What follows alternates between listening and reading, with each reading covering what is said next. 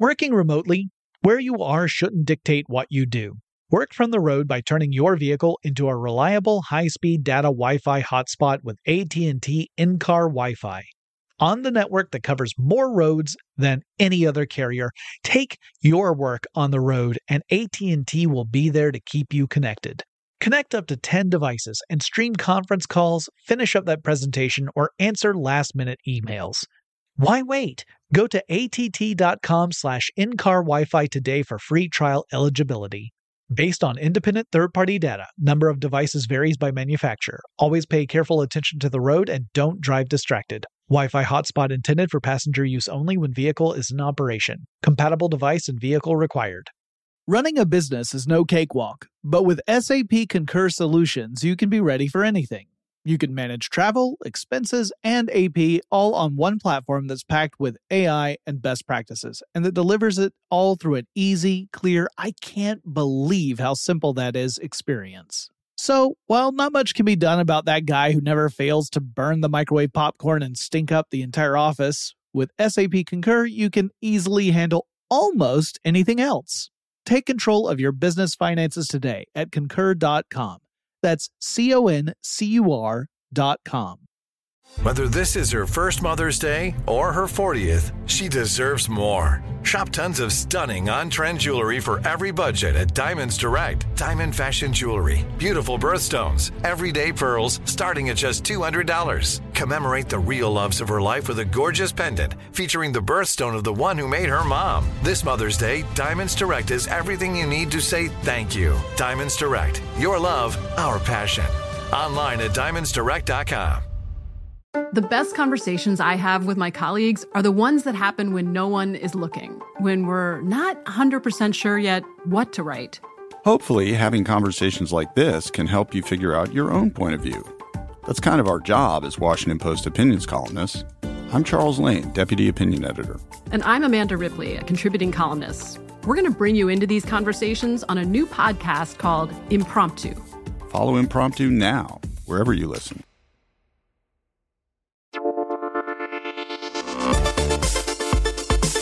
Welcome to Tech Stuff, a production of iHeartRadio's How Stuff Works.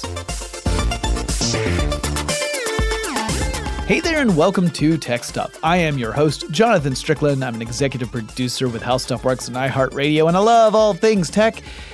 And you know what, guys? Uh, originally, I thought this was going to be the last in a, an epic six part series about the history of the evolution of entertainment media and our relationship with it. But as it turns out, that was being uh, uh, optimistic. This is going to be part six of, I think, seven episodes now, because there's just so much to say, and there's so much that goes into this, and that that is reflective of our relationship with media and also the business of media. This is a really complicated, deep topic, and obviously, I could have looked at launching a full podcast, not just an episode, but a full series around the technology of media and its evolution and our, our relationship with it. That could have been, you know, a, a mini series, like a 15 part mini series or something.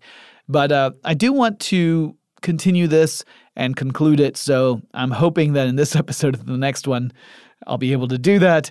We'll see how that goes. But in our last episode, I ended by talking about how DVDs rose up to take the torch from VHS uh, the VHS video cassette tapes, and how the DVD became the dominant form of media in the home theater space. But I ran out of time to talk about a few other interesting points about DVDs, such as why some entertainment companies were excited about the DVD format and some were reluctant to support it. Now, to understand all this, we need to think about the television industry at the time that the DVD was starting to to come about. And it's been a while since I've talked about television in this series. And in a much earlier episode, I talked about the birth of cable and also the transition that happened between uh, black and white to color television, which was actually pretty early in the days of TV, but it took more than a decade for color TV to become kind of the norm in households across the world. But besides cable delivery, you also had the rise of satellite television. And with that, customers could access more channels than what over the air broad uh, broadcast could support in those days. So if you had rabbit ear antenna or you know an antenna up on the roof and you were using that to pull down signals to watch on TV, you had a certain number of channels at your disposal, but cable customers and satellite TV customers had access to far more channels. Some of them were premium cable channels like HBO or pay per view services. And it meant that customers had way more options than they would if they just got their, their uh, television over the air. And it also meant that some of the control for media was leaving the hands of the entertainment studios that were producing it and going more toward the companies that were distributing it. So, cable companies, satellite companies, that sort of thing. So, that meant that some of the studios were starting to get a little antsy because every player in a game wants to be in the lead. You don't want to see another element in that game start to outperform you. And that was sort of the feeling that these studios were were getting at the time. And meanwhile, you had another player on the field that was also causing issue. That would be Blockbuster Video. It had ascended to a position of dominance in the video rental market. It controlled almost half of the market share of all video rentals uh, across the United States, and that gave Blockbuster a lot of power at the negotiating table when working with studios.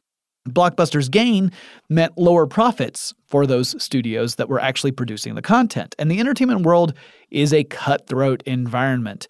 The various entities are constantly maneuvering to get a better deal than the other guy has. And also during this time, we saw entertainment companies begin the process of consolidation with other big, big companies like providers and building toward what we would see today with these movie and television studios being part of gigantic telecommunications companies. So uh, you could argue that these days, these mega giants are setting all the rules, but this was still in a time where everyone was kind of maneuvering. It was sort of a Game of Thrones, but in the entertainment industry, not in a sword and sorcery kind of way. Anyway, back to why this matters for DVD. The studios preferred selling copies of movies to customers rather than the rental model because the studios got a larger share of the sales revenue for sold movies than they would get from a rental royalty. It would take time for Blockbuster to make the switch from VHS to DVD. In fact, the lack of speed on Blockbuster's part of this is frequently cited as one of the many reasons that company eventually went bankrupt. But I did full episodes on Blockbuster already, so I'm not going to go back into that. Uh, Warner Brothers, in particular, was really jazzed about developing the DVD technology. Meanwhile, Disney, Paramount, and Fox were less enthusiastic. There was a fear that the copy protection on DVDs wouldn't be sufficient to keep piracy at bay. So these companies really wanted stronger DRM put on to DVDs and for DVD players. Plus, to use the DVD technology, the companies would have to pay a royalty fee to Warner Brothers because Warner Brothers was one of the entities that was involved in the development of the DVD format. So, if you wanted to put your movies on DVD, it meant that you had to pay a small well, not that small, but a licensing fee, a royalty fee to Warner Brothers. And as it turns out, entertainment companies are rarely keen to send cash to their direct competitors. Funny thing that. Getting those studios on board ended up taking a lot of negotiations and deals. For example, Fox agreed to jump on board the DVD wagon when Warner Brothers president Warren Lieberfarb was able to negotiate for Time Warner to carry Fox News on its cable package. Time Warner had previously refused to carry Fox News because the company had been in a pretty public spat with Rupert Murdoch, the owner of Fox News. So Lieberfarb was able to smooth that out to get Time Warner to say, all right, we will carry Fox News on our cable subscription packages if in turn 20th Century Fox agrees to support the DVD standard. Now, while the first DVD players on the market cost around $800, that was still cheaper than the first VCRs, particularly if you take into account inflation. And that price dropped fairly quickly. In fact, the DVD player would become one of the fastest adopted consumer electronics gadgets ever. It debuted in 1997, and by 2003, DVD rentals were outperforming VHS rentals. But it was in sales where you really saw the big difference. Not only were studios making lots of moolah from the business, but it also led to big companies like Target and Walmart getting truly enormous by selling DVDs in their stores. Big retailers were carrying DVDs and it was a profitable business. And it was because of a change in consumer behavior. See, DVDs managed to do something that VHS had largely failed to do. It made buying movies a fairly mainstream activity. There were a few people out there who had impressive libraries of movies on VHS tape, but most people were buying blank tapes and copying stuff off television. They might own one or two pre recorded movies. Often they were family films, uh, things that were appropriate for families, in other words. But most people were just renting VHS video cassettes. They weren't going out and buying a copy. But DVDs were a different story. Average consumers were more likely to purchase a DVD. And so we see how a change in technology changed our consumption of the media on that technology. Rather than rent something so that we could watch it, we would actually go out and purchase something so we could own a copy. And DVD became a place where a film that performed poorly at the box office could thrive in the home market. Fight Club is one of the most cited examples of this particular phenomena. Because when the movie came out in 1999, it made a paltry $37 million at the US box office against a budget that was estimated at 67 million. So it was, by all definitions, a box office flop. But then it came out on DVD. It was stacked to the brim with special features, which helped kind of define what special features would be for DVDs. And it flourished on, in the home market. It became a bestseller. Uh, there was another 1999 film that had a similar story Office Space. It made a measly $10.8 million at the box office, but it would go on to become a big success on home video, particularly after the cable channel Comedy Central aired the film in 2001. Now, I could get into some armchair psychology to talk about the implications of renting versus owning, but frankly, I'm not qualified as a psychologist, so I'm not going to really do that. However, it does seem interesting to me that we saw a shift from renting a film, so we might say, I never got around to seeing that movie. I'm going to rent it and watch it. And then we shift over to purchasing a copy of a film that we can watch whenever we want, and DVDs began to really appeal to collectors, particularly if those collectors were interested in special features that were available on many DVDs. And I'm one of those people. I certainly fell into the trap of collecting DVDs. I probably own a dozen that I've never even taken out of the shrink wrap. But it has been years since I bought a DVD, so I'd say I'm mostly over it until the next uber super definitive edition of Evil Dead comes out, anyway. But like the VHS tape, the DVD craze also followed a peak and a decline. The early to mid 2000s would mark the height of the DVD's dominance in home theater media. It was king. But by 2007, those numbers were starting to dip in the United States. In other places, uh, the sales would continue to climb a little bit longer. For example, in the United Kingdom, uh, 2009 would mark the first year that would see a decline in sales. So, why were DVD sales on the decline by 2007 to 2009? Well, one big reason for the decline was the next generation of home video media was emerging at that time.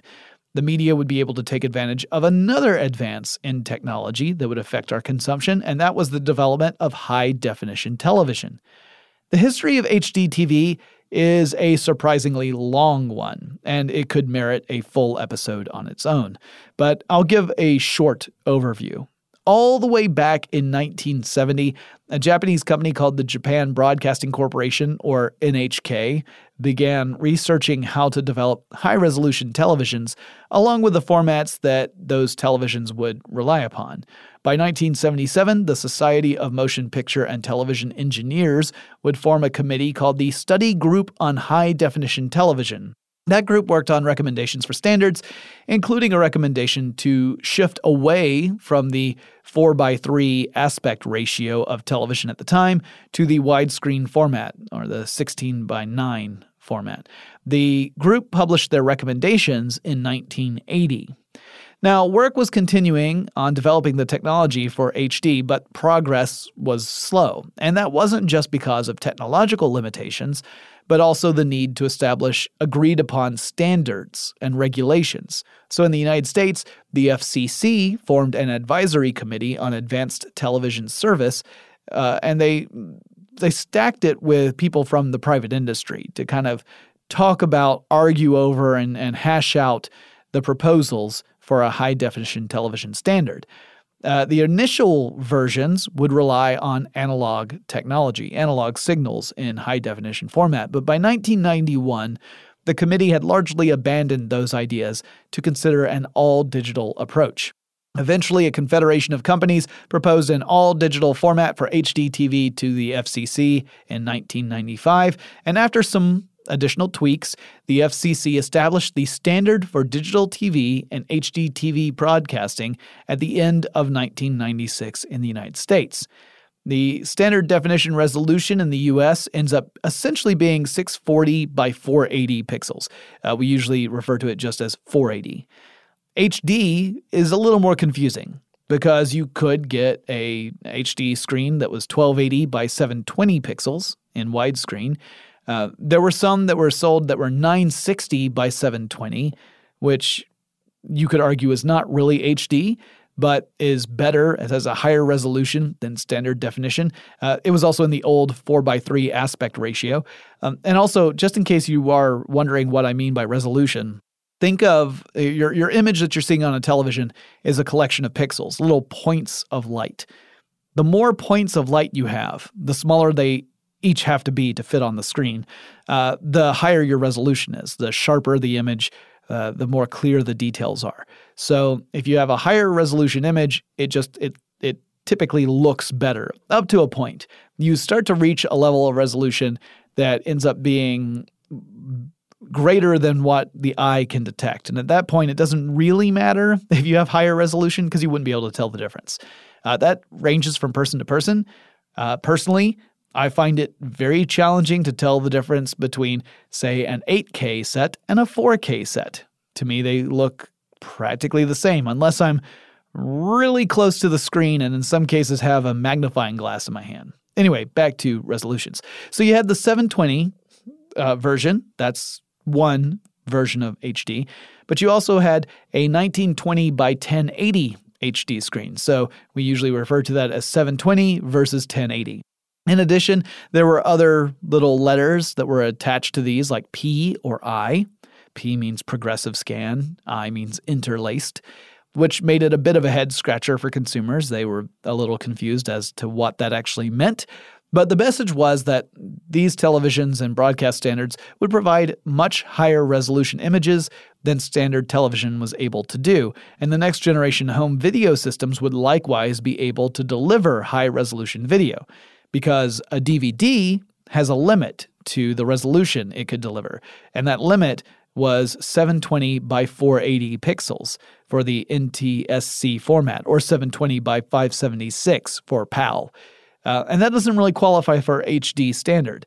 So even with a DVD with the best picture you could get, it was not the same as high definition. So the next generation of home media would change that. Oh, and before I jump into that hornet's nest, I should also mention that the FCC would eventually rule that all United States based TV signals would have to switch over to digital transmission. They made that decision in June of 2009. That caused an enormous amount of confusion in the United States, largely based off ignorance. People were worried about whether or not they'd be able to get anything on their televisions once the switch happened. And despite numerous efforts to communicate what this all meant, people were really confused. And it turned out that the people who needed to worry about this represented only a small percentage of the overall population. Those were people who were getting their television broadcasts over the air, as opposed to people who were getting their broadcast through satellite or cable. If they had older analog TV sets, they would have to purchase a digital converter box, and that would allow them to accept incoming digital transmissions it would go through this converter box, which would then convert that to an analog signal and then pass that analog signal on to the television. So it was just just a converter. That's all it was. And for months there were stories about people buying converters even though they didn't really need one because they weren't getting their television over the air, or they had a newer television that didn't need it in the first place. We even did a classic tech stuff episode about that to explain what was going on. I've thought about doing a classic rerun of that episode just for fun, but ultimately decided not to do it because it's it's completely obsolete. It doesn't it doesn't have any bearing on anything anymore. Uh, so it really is just a footnote. No, what I really want to do, though, is get into a really big format war, one that was similar in some ways to the Betamax versus VHS fight back in the 1970s. So I'm going to talk about Blu ray versus HD DVD. But first, let's take a quick break. Working remotely, where you are shouldn't dictate what you do. Work from the road by turning your vehicle into a reliable high-speed data Wi-Fi hotspot with AT&T in-car Wi-Fi. On the network that covers more roads than any other carrier, take your work on the road and AT&T will be there to keep you connected. Connect up to 10 devices and stream conference calls, finish up that presentation, or answer last-minute emails. Why wait? Go to att.com slash in-car Wi-Fi today for free trial eligibility. Based on independent third party data, number of devices varies by manufacturer. Always pay careful attention to the road and don't drive distracted. Wi Fi hotspot intended for passenger use only when vehicle is in operation. Compatible device and vehicle required. Running a business is no cakewalk. There is a ton to keep track of employees to keep happy, spending to control, travel to plan, and on top of it all, nobody knows exactly what the future holds. Your finance team always has to be ready to change. But with SAP Concur Solutions, you can be ready for anything. You can manage travel, expenses, and AP all on one platform that's packed with AI and best practices. And that delivers it all through an easy, clear, I can't believe how simple that is experience and you can finally say goodbye to the costly mistakes and risks that come from manual work and spreadsheets. So, while not much can be done about that guy who never fails to burn the microwave popcorn and stink up the entire office, with SAP Concur, you can easily handle almost anything else. Take control of your business finances today at concur.com. That's C O N C U R.com. The 2024 presidential campaign features two candidates who are very well known to Americans. And yet, there's complexity at every turn. Criminal trials for one of those candidates, young voters who are angry. The Campaign Moment podcast from the Washington Post gives you what matters. I'm Aaron Blake, and I'm covering my 10th election cycle. My colleagues and I have insights that you won't find anywhere else. So follow the Campaign Moment right now, wherever you're listening. Snagajob is where America goes to hire, with the deepest talent pool in hourly hiring. With access to over 6 million active hourly workers, Snagajob is the all in one solution for hiring high quality employees who can cover all your needs. On demand, temp to hire, part time or full time. You name the position warehouse worker, retail associate, grocery store clerk, fitness trainer, baker, stylist, bellhop, podcast producer. Yeah, Snagajob's got a worker for that. With our easy to use platform, you're able to seamlessly post and fill available positions quickly with a dedicated customer support team to provide all the help you need along the way. Kinda nice knowing you have a talent pool like that in your own backyard, right? Snagajob is the partner you need to keep your business running smoothly. So visit snagajob.com or text snag to 242424 to talk to an expert. Snagajob.com, where America goes to hire.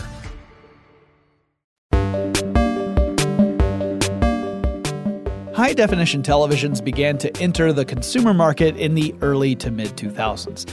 Like most technologies, they were really freaking expensive when they first came out, so there was a limited market at the very early days. Uh, there were also uh, there was limited content. There wasn't a whole lot you could watch on them. DVDs couldn't match the resolution of even a 720p HD TV set, let alone the 1080p and 1080i models there were very few channels that offered HD TV format. So it was kind of hard to sell these. However, it was clear the demand was there. People wanted to be able to see this higher resolution television at home.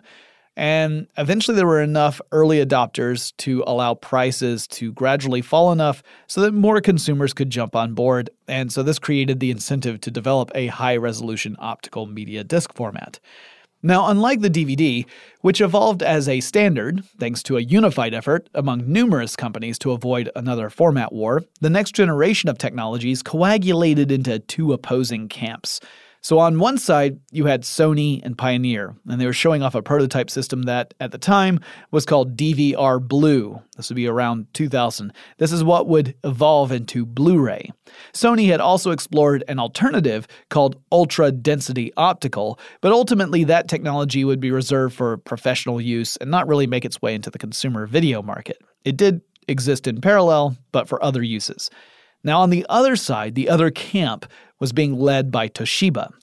The company initially resisted Sony's approach because the early version of Sony's DVR Blue was expensive. Sony was proposing an optical disc reader that used a blue laser rather than the red one that DVD players used. So, why do that? Why switch to blue? Well, it's because a blue laser can detect smaller objects than a red laser can, and it's all because of the wavelength of light. So, if you look at a rainbow, you can see the spectrum, the Roy G. Biv. Those colors also denote the range of wavelengths of light, and it goes from longest to shortest. Red light has a longer wavelength than blue light.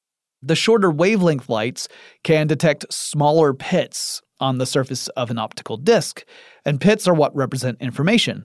So, if your laser can detect smaller pits, that means you can pack more pits into the same amount of space uh, of an optical disc, right? You can fit more of them on there because they are tinier.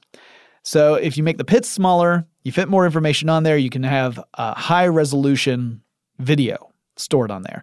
However, blue lasers are also more expensive than red ones, and Sony's initial design required a special protective case around the discs. Uh, the original one, it was almost like a cartridge that carried the disc, and it was meant to protect it from being handled and getting scratched up. And that also meant that it was going to cost more to produce those discs because you had to produce the little case that they would come in too. And Toshiba wanted to find a different way. So the company eventually would propose its own blue laser format. The DVD Forum adopted Toshiba's proposal as the successor to the DVD format and it would be called HD DVD. This was around 2002. So now you have the two camps that eventually became known as the Blu ray Disc Association, or BDA. That's with Sony and its team. And then you had the DVD Forum with Toshiba, and each tried to establish their technologies as the standard. And it would be a few years before either group would produce anything for consumers. So this is all happening behind closed doors at the at the time. Uh, they they tried a few times to agree upon a unified standard, but ultimately one side would say, "No, I don't want to do it your way. You should do it my way." And the other side would say, "Pound sand. I don't want to do it your way. We're going to do it my way." And so no agreement was ever reached. Uh, they had hoped that they could avoid the kind of format war that Sony and JVC had fought in the 1970s. Sony was backing Betamax, and JVC was backing VHS. Sony lost that fight. The company was not eager to go into another format war, but they were never able to come to any kind of agreement. And you can sort of understand why, because whichever group was responsible for establishing the technology that everyone was going to use could make a ton of money off of it in royalties or licensing fees. So no one was eager to give that up. No one wanted to say, fine, your idea is good. Now let me pay you for the uh, privilege of being able to use your technology. Now, most of these fights happened well outside of the consciousness of the general public. HD TV was barely even a thing yet, and most people were still marveling over DVDs, so most homes didn't have an HD TV at the time. But behind the scenes, the DVD Forum and the Blu ray Disc Association were making deals with entertainment studios to get exclusivity agreements for their formats. It's a lot like how video game consoles will sign an exclusive title for their individual programs. And uh, game consoles would play a role in this HD DVD versus Blu ray format war as well. The PlayStation 3, Sony's video game console, unsurprisingly would support Blu ray. It was a Blu ray player. In fact, when the PS3 came out, it would be one of the cheapest Blu ray players available. So it really helped Blu ray or, or PS3 sales because people who wanted a video game console would pick it up for the video games, people who wanted a cheap Blu ray player would pick it up, and both got to enjoy all the different uh, aspects of that device. Microsoft did not make HD DVD support native to its own console, that would be the Xbox 360, but the company did manufacture an HD DVD accessory drive that you could purchase and then connect to an Xbox 360 console. So you couldn't put an HD DVD disc directly into an Xbox 360 and have it play, but you could go out and buy this accessory, this peripheral, attach it to your Xbox 360, and watch them that way. Now, on the Blu ray side, you had studios like Sony Pictures, again, no big surprise, uh, Walt Disney Studios, and 20th Century Fox on board. They had signed on to that camp. Over on the HD DVD side, you had Paramount, Universal Studios, and Warner Brothers signing on. And the hope each side had was to get the support of entertainment studios in an effort to force the other side to give up and to say, all right, fine, we'll go with your way. But that didn't happen, and development of both technologies continued. So it was kind of like a giant game of chicken, with Toshiba driving one car for HD DVD and Sony driving the other for Blu ray. And each of them had three movie studios sitting in the back seat of their vehicles. And as the time got closer for these two technologies to actually debut on the consumer market, the studios in the back seat began to get a little nervous. As production time neared, Paramount and Warner Brothers, within days of each other, flinched a bit, and both studios announced that they would support both formats going forward. They would no longer just agree to be exclusive to HD DVD. That came as a blow to Toshiba, which could no longer hold that exclusivity as a point of leverage. And this was in 2005. Uh, this was a year that Toshiba was supposed to actually launch the HD DVD player, but that ended up being delayed. Production problems and other delays forced their hand, and they would actually launch in April 2006. Even so, even with the delayed start, they had a head start over Blu ray. The first consumer Blu ray player was from Samsung, which ran into some production issues of their own, and that delayed launch until June 15th of 2006. And then the gloves were off. Both sides had some early issues. Some early HD DVD players weren't terribly reliable. It's a common problem with brand new tech products. Uh, it's why I frequently suggest that you wait for the second generation of a technology before you jump into it, because frequently the first generation still has a lot of bugs in it. And then on the Blu ray side, some of the early film transfers were shockingly subpar. You had this high expectation. I mean, here you're supposed to get this high definition, high resolution video. And some of those transfers were not good. It actually prompted some recalls of some of those discs. And both technologies allowed for different digital rights management strategies to help prevent piracy. But those same strategies also posed some potential problems for legitimate customers. In general, these entertainment companies really like to have super strong DRM attached to the technologies to prevent piracy. But in general, consumers aren't crazy about it because often it has a negative impact on how we can access the stuff we actually buy. So the perception is it's technology that actively penalizes people who have been purchasing and supporting that technology. And it often is not a very effective way to stop piracy, but it is an effective way to irritate your customer base. Anyway, this was when DVD sales were starting to slow down. Uh, some people were jumping onto the HD bandwagon and they would back one format or another. So some people were saying, all right, well, I'm going to get an HD DVD player and go with that. Some were going with Blu ray.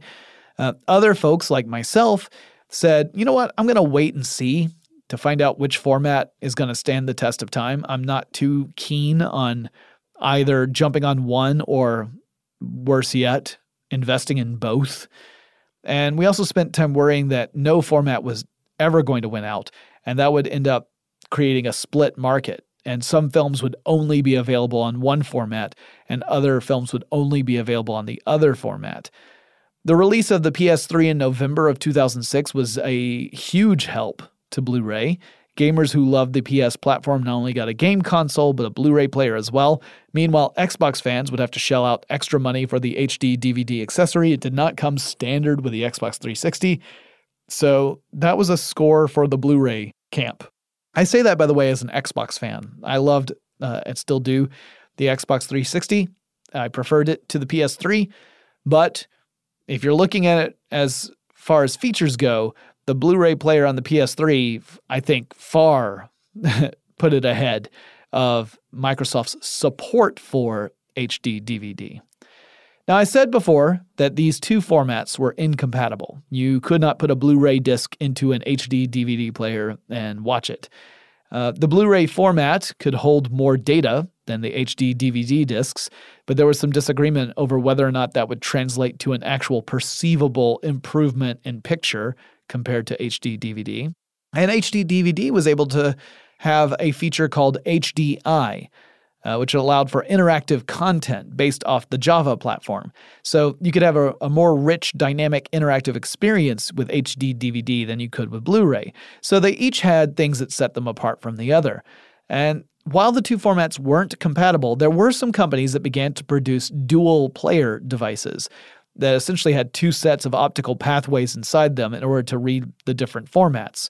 Uh, the first of those was from LG, but usually it also meant that you couldn't access all of the features of a true uh, player. So, for example, with LG's dual player, you couldn't access HDI features in an HD DVD set. It didn't support them. You would need to get a, a dedicated HD DVD player for that. Now, at first, HD DVD held the largest market share for the HD media market. No big surprise, it also had a two month head start. But by the beginning of 2007, things had started to shift into Blu ray's favor. Now, one big blow that the BDA dealt the DVD forum was in a deal with Blockbuster. Blockbuster announced it would only carry Blu ray discs for HD content in many, but not necessarily all, of its stores. The DVD forum would strike back, and in the fall of 2007, both DreamWorks and Paramount announced that moving forward, all of their releases in HD would be on the HD DVD format, not Blu ray. Uh, so Paramount had started out as part of HD DVD, then kind of hedged its bets and said, we're going to support both. And then in the fall of 2007 said, nope, just kidding. We're going to totally be with the HD DVD folks. It ticked off some people. Uh, movies like Transformers would exclusively move to HD DVD. I would argue that that was actually in favor of Blu ray, but that's me inserting my opinion of Michael Bay's Transformers movies. The less said about them, the better. The gap between the two formats would narrow a bit in the market, but Sony was still in the lead. At the end of 2007, just a short time before CES 2008, which happens, uh, CES happens in early January each year, it's the Consumer Electronics Show. Uh, Warner Brothers made an announcement that would, in retrospect, serve as the death knell for HD DVD. Warner Brothers said they were going to concentrate exclusively on making Blu ray discs from that point forward, and Toshiba, rocked by this news, canceled an HD DVD press conference at CES.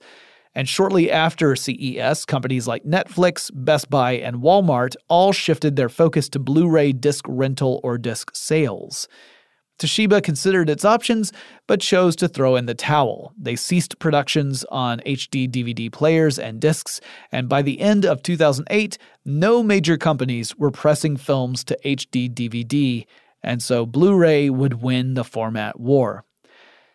This war was hard on consumers, but at least it was over by the end of 2008. And at that point, less than half of all households in the United States had a high definition television. So while the format war had a negative impact on early adopters, a large number of consumers never even really had to worry about it because they didn't have a television they could watch high definition content on in the first place. But it did shake things up, and it also set the stage for the next generation of media players, the Ultra HD Blu ray format, also known as 4K.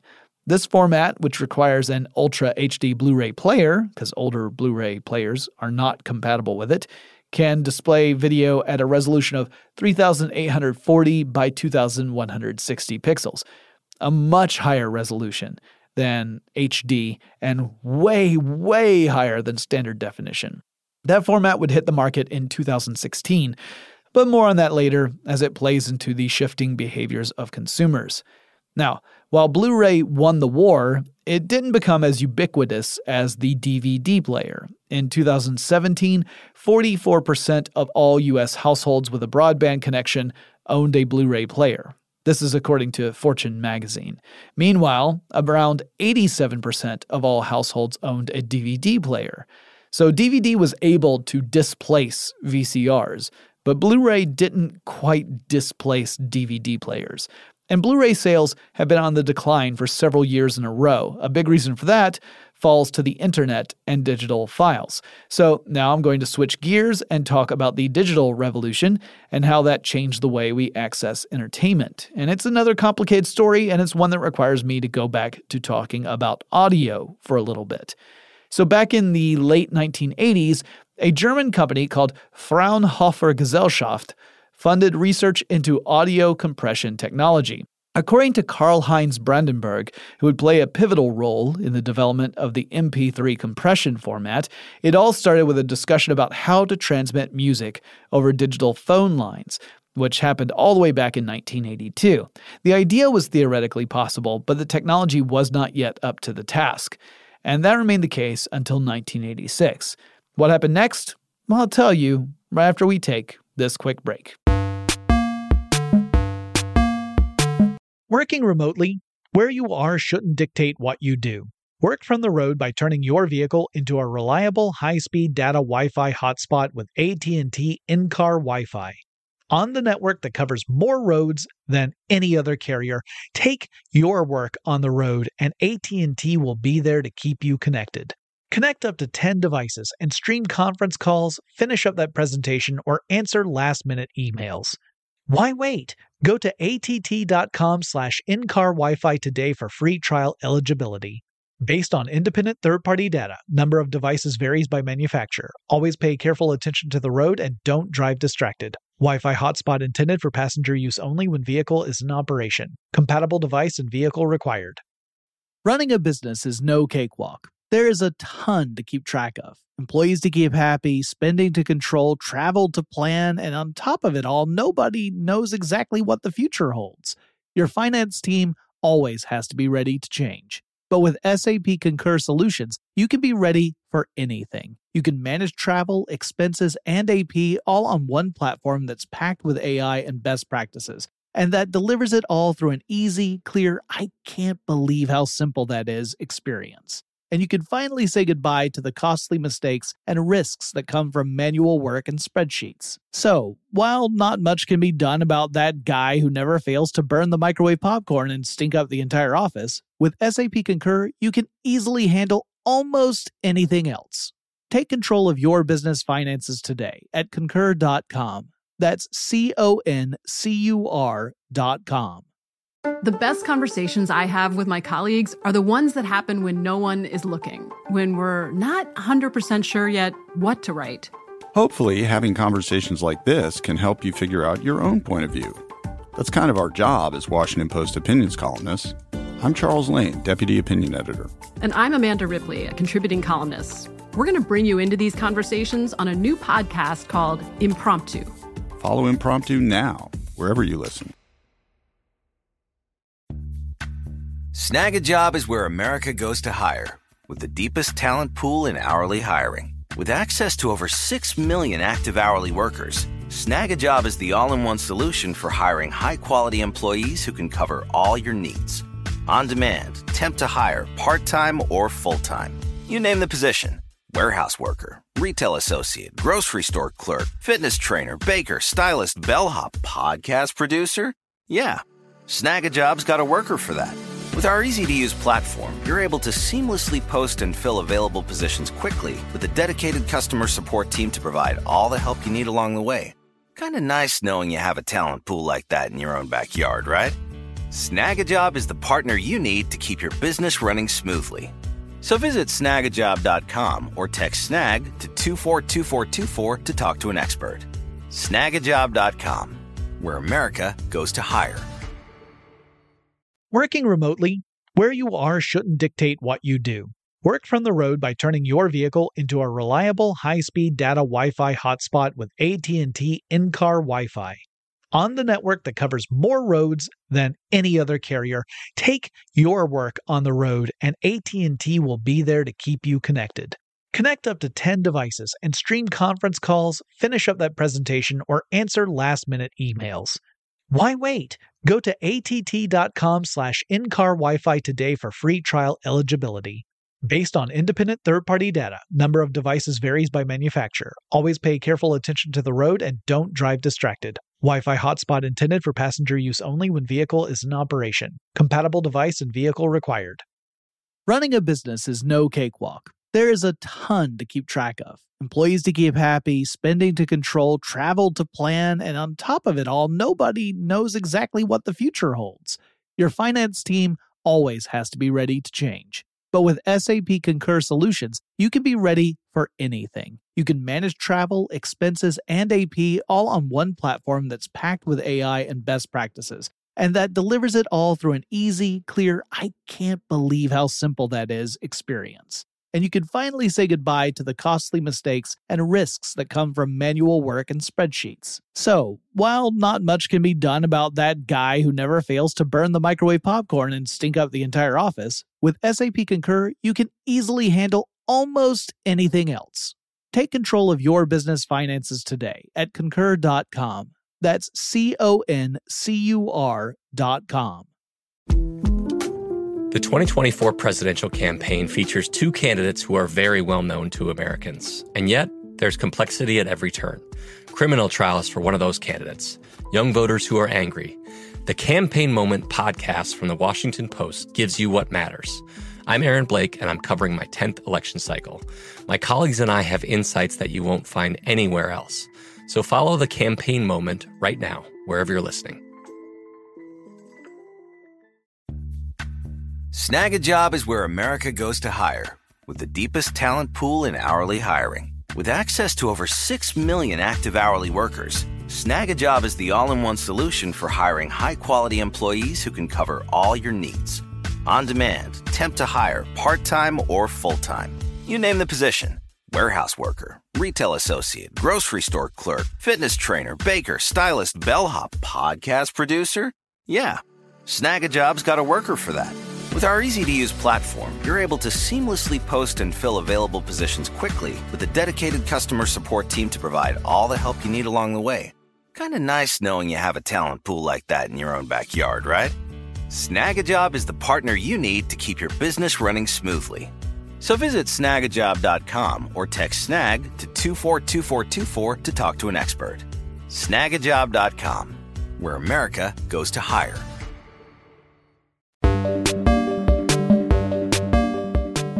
So, beginning in 1986, Brandenburg and his colleagues were hard at work on creating a psychoacoustic approach to audio compression.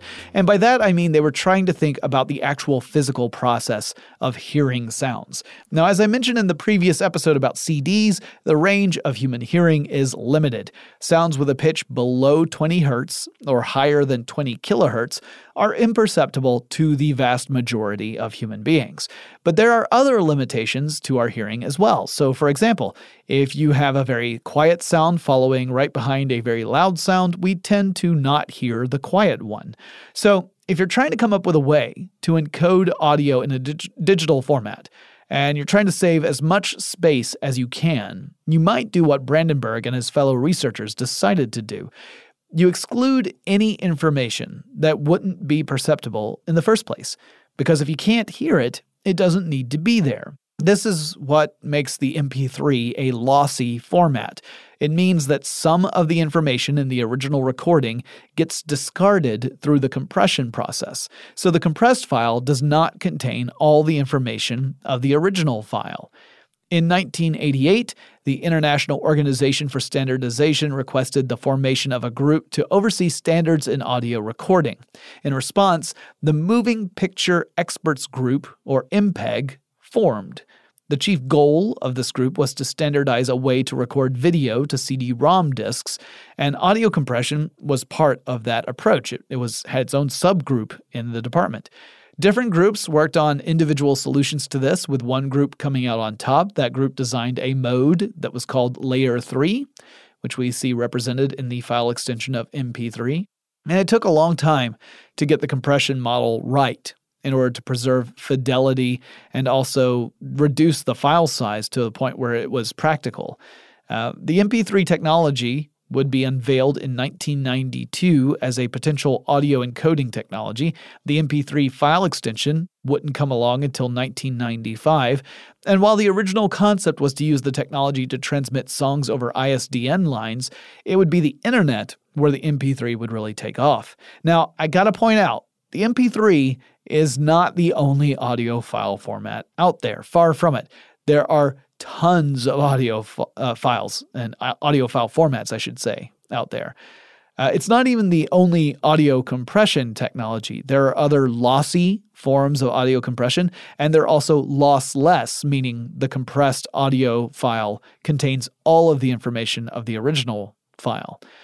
However, MP3 became the dominant one uh, on the internet, and it led to gadgets like the MP3 player, which is kind of a misnomer because MP3 players frequently could play lots of different audio file formats, but we tended to call them MP3 players. The first portable MP3 players began to hit the market around 1999. Apple would then introduce the iPod in 2001. And I find it really fascinating that MP3 sort of became shorthand for audio files, even if the person using the term MP3 was actually referring to other file formats and compression strategies. And then not long after that, you had the introduction of the iPod, and the term iPod sort of became shorthand for digital audio file players or MP3 players. People would refer to it as an iPod, even if it wasn't an Apple iPod. Heck, the the reason we call shows like mine podcasts is because of the iPod, even though most people aren't listening on dedicated iPods anymore. The name stuck, even as the technology would play itself out or fade a bit from prominence. Now, when the MP3 debuted, it was filling a real need in the market because people wanted a way to share music. But a raw music file is pretty big. It was way too large to transfer easily, especially back in those days. Uh, I dug up an article from CNET back in 1999. At, it quoted an analyst named uh, Robert Katziv, who said that the sweet spot for a hard drive size on a PC in 1999 was 4 gigabytes. Okay, so my smartphone has a hard drive space of 128 gigabytes. On my phone, back in 1999, a sweet spot for a hard drive was 4. An uncompressed raw audio file tends to run at about 34 megabytes per minute if you have a bit depth of 24 bits and a sample rate of 96 kilohertz for stereo audio. Uh, obviously, that that amount of space is dependent upon the bit depth and the sample rate. If you played with those, you could change how much space it takes. But if you were using those uh, uh, standards as your your recording or your encoding method, uh, if you had a three minute song, it would take up about 104 megabytes of space. And so you have an album worth of songs, you've got at least a gigabyte worth of data there. It doesn't take long before you've used up that four gigs of storage space. Now, the data size, again, depends on sample rate and bit depth. So if you started to cheat with that a little bit, if you made the sample rate lower, you decrease the bit depth, you could fit more stuff onto a hard drive. Uh, but the more you do that, the more you toy with uh, compromising the audio quality of the actual recording itself. So, something you have to keep in mind when you're playing with these sort of things. Also, internet speeds back in the early 2000s were not super fast. Most people were relying on dial up internet. So, they're actually using a dial up modem. They're not using, um, you know, kind of a cable modem or anything like that. And in the United States, less than 20% of households had a home broadband subscription as late as 2005. So, it was necessary to have a compression format that would allow people to store songs to a drive and also to transfer them over the internet without it eating up all their data plan or, or taking hours to transmit. The MP3 and similar compression formats were solutions to that problem. But those formats also opened up the floodgates for piracy in an unprecedented way. Now, as we've seen in this series, the history of the evolution of media is one in which the industry tends to freak out about the possibility of unlawful copies flooding the market every time there's a new form of media that that arises. And most of the time that fear was kind of hard to justify because yeah, sure, in theory you could make copies of VHS tapes. In fact, not in theory, you could practically do that. If you had two VCRs or a VCR that had two cassette readers on it, um, or you had some professional duplication equipment, you could do that. You could also transfer albums onto cassette if you wanted to. You could burn CDs if you wanted to. But these processes were typically time consuming and they required an investment because you, you needed to transfer the content to a physical medium. You had to go buy blank discs or blank video cassettes or blank audio cassettes. Digital files removed a lot of those barriers. Duplicating a digital file and storing it on a drive is easy. You can do it as many times as you like. You'll never wear out the original file. You can distribute the file to a wide audience, or, as was far more common, you can make a digital file available for other people to copy and download from a central source. There was already software out there that would let you rip audio tracks off a CD in a computer. You put a CD in your computer, you rip the music off of it, you've got them in digital files. You could then just compress them if you wanted to, run them through a compression program. You could upload the files to a server, or you could join a peer to peer network, and suddenly you are bypassing the entertainment companies entirely. And boy, howdy, the companies hated that. They hated it a lot. And there was enormous pressure from record labels on law enforcement and elected officials to do something about it. This was when we started seeing some pretty dramatic claims about what digital piracy was doing to businesses like the music industry. And this also applies to the software industry and a little bit later to film and television as well. I'd say a lot of those claims were, at best, not supported by evidence. I might even argue that some of them were essentially made up, but let's break it down. Music piracy was a thing.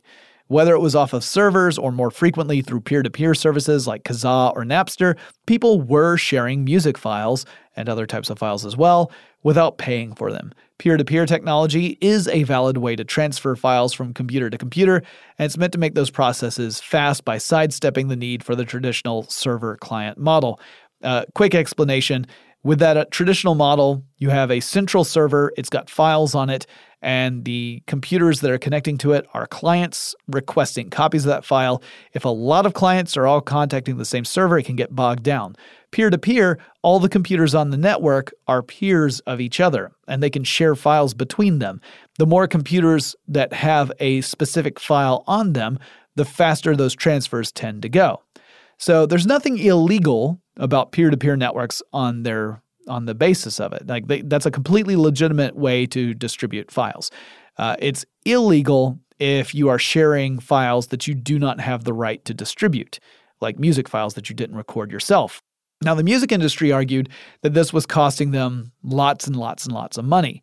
Uh, critics, including the Government Accountability Office, would counter that, saying there's probably an impact to the revenue of the industry because of piracy, but it is impossible to determine because you cannot say for certain that someone who downloaded something illegally would have purchased a legal copy if they didn't have the opportunity to get it illegally. So, in other words, if I download a copy of the Wolverine Origin, that's a great one because a lot of people did that, um, then you you can't tell me, oh, if you hadn't downloaded that copy, you would have gone out and bought one. Maybe I wouldn't have bought it at all. Either way, the the companies aren't getting my money. They're either not getting it because I didn't even bother watching it, or they didn't get it because I stole it. Uh, but the point being that you cannot easily translate piracy to lost revenue. Doesn't make piracy right, by the way. This is not a justification for piracy. It's merely to say you cannot make the argument that someone pirating digital files uh, directly translates to lost revenue. Now, the entertainment industries saw the threat of technology like the internet long before services like Napster were popping up, and they lobbied hard to get updated copyright protection laws in place to take into account the power of the internet. And in the United States, this took on the form of the Digital Millennium Copyright Act, or DMCA, which was signed into law in 1999. The rules of the DMCA would allow companies to go after people and entities that were violating intellectual property law while also allowing for the concept of safe harbor, meaning the internet service providers wouldn't be held responsible for the actions that their customers were taking while using their services. But there were also requirements in there for the ISPs to follow they had to follow these rules in order to to warrant safe harbor. Uh, that included taking steps to act on the notification that a customer was using his or her connection to share files illegally. Now, in our next episode, I'm going to talk more about how digital files changed the entertainment industry and how piracy and downloading gradually gave way to a different business model, that of streaming. That'll finally bring us up to our current situation, which I think I've promised four times at this point in this series because I kept getting bogged down with all these cool details. But again, it shows how this nature of technology, business, and consumer behavior has changed dramatically over a relatively short time. I mean, the history of recorded media is not that long, and yet we've seen some really dramatic shifts in consumer behavior in that time. Uh, within my own lifetime, I've seen it change dramatically. So, we're going to talk more about that in the next episode. If you guys have suggestions for future episodes of Tech Stuff, send me a message. The email address is techstuff at howstuffworks.com. Or if you want to check out our website, that's techstuffpodcast.com. You'll find an archive of all of our previous episodes there. You'll also find uh, links to our social media uh, accounts, so you can follow us on Facebook or Twitter and reach out to us there. And you can find a link to our online store where every purchase you make goes to help the show. We greatly appreciate it. And I will talk to you again really soon. Tech Stuff is a production of iHeartRadio's How Stuff Works. For more podcasts from iHeartRadio, visit the iHeartRadio app, Apple Podcasts, or wherever you listen to your favorite shows. Running a business is no cakewalk, but with SAP Concur Solutions, you can be ready for anything. You can manage travel, expenses, and AP all on one platform that's packed with AI and best practices, and that delivers it all through an easy, clear, I can't believe how simple that is experience. So, while not much can be done about that guy who never fails to burn the microwave popcorn and stink up the entire office, with SAP Concur, you can easily handle almost anything else. Take control of your business finances today at concur.com. That's C O N C U R.com. From BBC Radio 4, Britain's biggest paranormal podcast is going on a road trip. I thought in that moment, oh my God, we've summoned something from this board. This is Uncanny USA. He says, Somebody's in the house, and I screamed. Listen to Uncanny USA wherever you get your BBC podcasts, if you dare.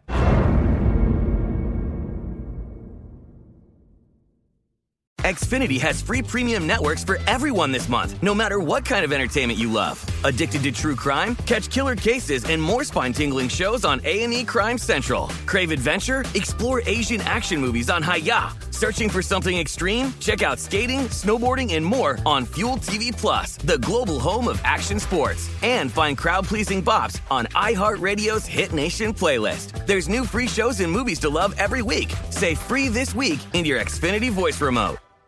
This is Malcolm Gladwell from Revisionist History. eBay Motors is here for the ride. With some elbow grease, fresh installs, and a whole lot of love, you transformed 100,000 miles and a body full of rust into a drive that's all your own. Brake kits, LED headlights, whatever you need, eBay Motors has it.